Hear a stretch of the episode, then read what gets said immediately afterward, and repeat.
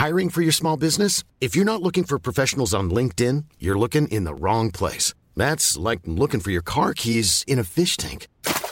LinkedIn helps you hire professionals you can't find anywhere else, even those who aren't actively searching for a new job but might be open to the perfect role. In a given month, over 70% of LinkedIn users don't even visit other leading job sites. So start looking in the right place. With LinkedIn, you can hire professionals like a professional. Post your free job on linkedin.com slash people today.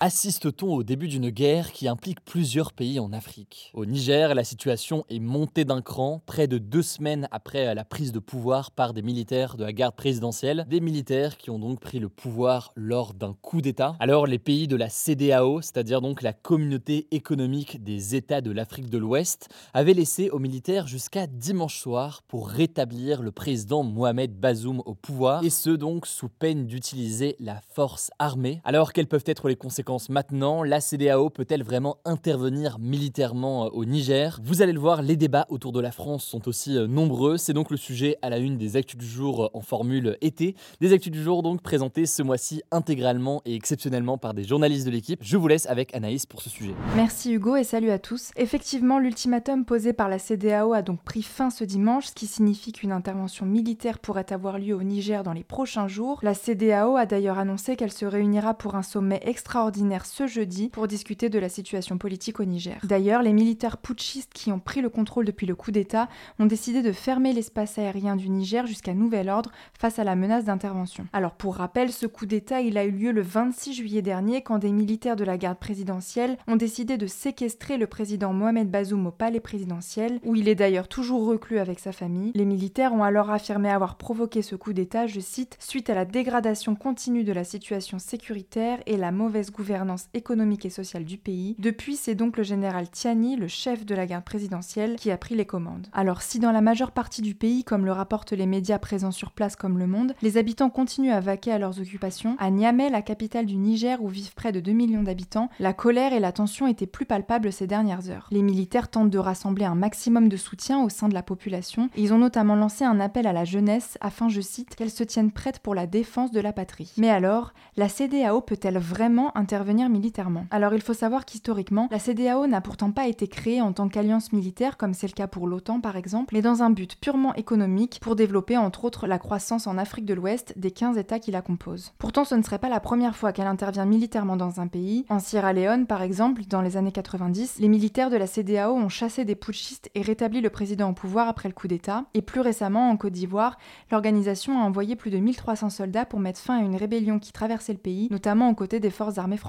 Alors s'agissant du Niger, la CDAO a expliqué dans un communiqué que c'est au nom, je cite, d'une tolérance zéro pour les changements anticonstitutionnels de gouvernement qu'elle pourrait intervenir. Le Sénégal a d'ailleurs déjà fait savoir qu'il participerait à cette intervention militaire. Le truc c'est que cette intervention militaire ne serait sans doute pas sans risque. En gros, pour vous faire un parallèle, c'est un peu les mêmes questions qui se posaient sur l'engagement de l'OTAN, l'alliance militaire des pays occidentaux, dans la guerre entre l'Ukraine et la Russie. En fait, un engagement militaire des Occidentaux en Ukraine constituerait sans doute aux yeux de la Russie une escalade radicale du conflit, et c'est la raison pour laquelle aujourd'hui, les pays qui soutiennent l'Ukraine envoient des armes et du matériel mais pas de soldats. Du coup, pour en revenir au Niger, une intervention militaire de la CDAO pourrait présenter un risque de conflit dans toute cette région de l'Afrique, sachant notamment que le Mali et le Burkina Faso, des pays également dirigés par des militaires, ont déjà déclaré qu'une intervention de la CDAO constituerait, je cite, une déclaration de guerre. La France a d'ailleurs annoncé ce dimanche suspendre son aide au développement et son appui budgétaire au Burkina Faso suite à ce soutien aux militaires putschistes. De son côté, l'Algérie, qui n'est pas membre de la CDAO,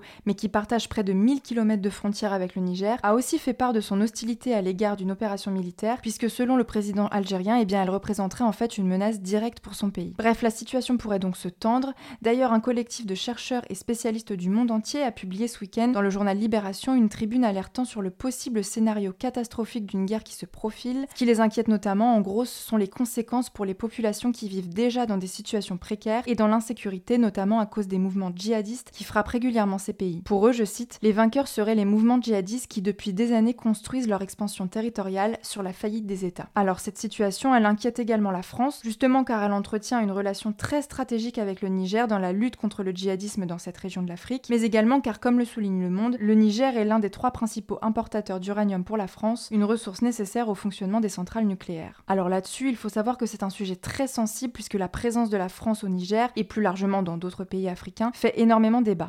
La présence de militaires de l'opération Barkhane pour combattre les attaques djihadistes est contestée depuis des années et de plus en plus par la jeunesse du pays. On en avait rapidement parlé la semaine dernière. Après le coup d'État, des manifestations avaient eu lieu devant l'ambassade de France avec notamment des banderoles et des slogans anti-France. En fait, comme le souligne France Info, au Niger, la France est majoritairement toujours vue comme l'ancienne puissance qui a colonisé le pays entre 1897 et 1900. À la fin de la Seconde Guerre mondiale, le pays devient ainsi un territoire d'outre-mer, comme la plupart des colonies françaises d'Afrique, et ce n'est qu'en 1960 que le Niger accède à l'indépendance. Résultat sur place, encore aujourd'hui, pour beaucoup d'habitants, la France voit encore le Niger comme un territoire d'outre-mer. Et c'est notamment cette hostilité contre la France que les militaires qui ont pris le pouvoir au Niger mettent en avant. D'ailleurs, quelques jours après le coup d'État, les militaires putschistes avaient accusé la France de vouloir intervenir militairement au Niger, ce qui avait été démenti par le gouvernement français, mais qui avait accentué la colère au Niger. D'après Le Monde, les militaires putschistes ont ainsi renforcé leur dispositif près de Walam, au-dessus de la capitale Niamey, où l'armée française dispose d'une base militaire. Alors parallèlement, ces derniers jours, si une partie des manifestants nigériens ont montré leur hostilité à la France, ils ont en revanche manifesté leur soutien à la Russie, des scènes qui avaient en fait déjà été observées pendant les coups d'État au Mali en 2020 et au Burkina Faso en 2022. La Russie et notamment le groupe paramilitaire Wagner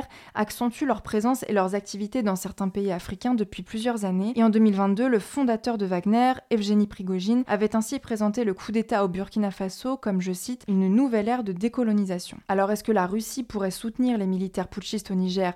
On n'en sait rien pour le moment, mais la question se pose donc. Bref, vous l'aurez compris, tous ces éléments font que la situation sur place est donc très sensible et on vous tiendra bien sûr au courant toute la semaine et je vous laisse avec Léa pour les actualités en bref. Merci Anaïs et salut tout le monde. On commence avec une première actu qui concerne encore Donald Trump et ses affaires judiciaires. L'ex-président des États-Unis a annoncé ce dimanche qu'il comptait récuser la juge chargée de son procès pour complot contre les institutions américaines. Concrètement, Trump veut donc qu'elle soit écartée de la procédure car il estime, je cite, qu'il ne pourrait en aucune manière bénéficier d'un procès équitable avec elle. Faut savoir que cette juge, qui a été choisie de façon totalement aléatoire, a notamment déjà condamné sévèrement des émeutiers du Capitole. D'ailleurs, autre info sur le procès de Trump, des parlementaires démocrates, donc du parti de Biden, ont réclamé sa diffusion en direct à la télévision pour éviter les critiques et pour que le public accepte pleinement le verdict. On devrait connaître la date du procès le 28 août, on vous tiendra au courant. Deuxième actu, la Slovénie, qui est un pays des Balkans situé en Europe centrale,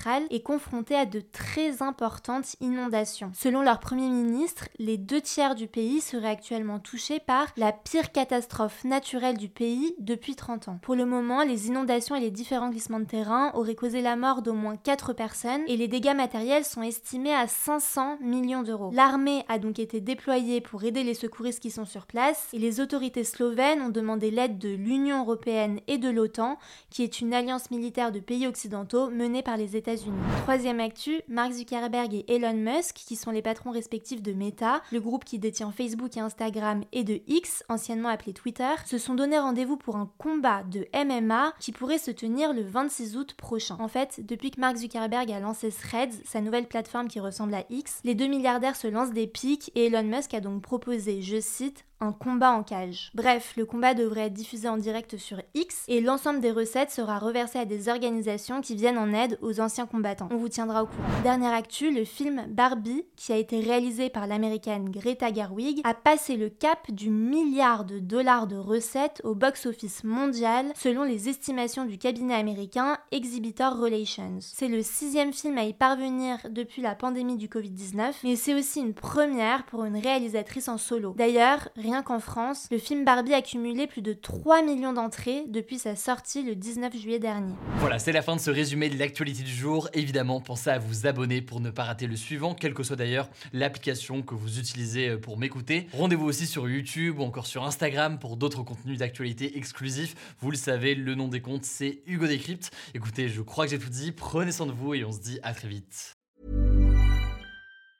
Mom deserves the best, and there's no better place to shop for Mother's Day than Whole Foods Market. They're your destination for unbeatable savings, from premium gifts to show-stopping flowers and irresistible desserts. Start by saving 33% with Prime on all body care and candles. Then get a 15-stem bunch of tulips for just $9.99 each with Prime. Round out Mom's menu with festive rosé, irresistible berry chantilly cake, and more special treats. Come celebrate Mother's Day at Whole Foods Market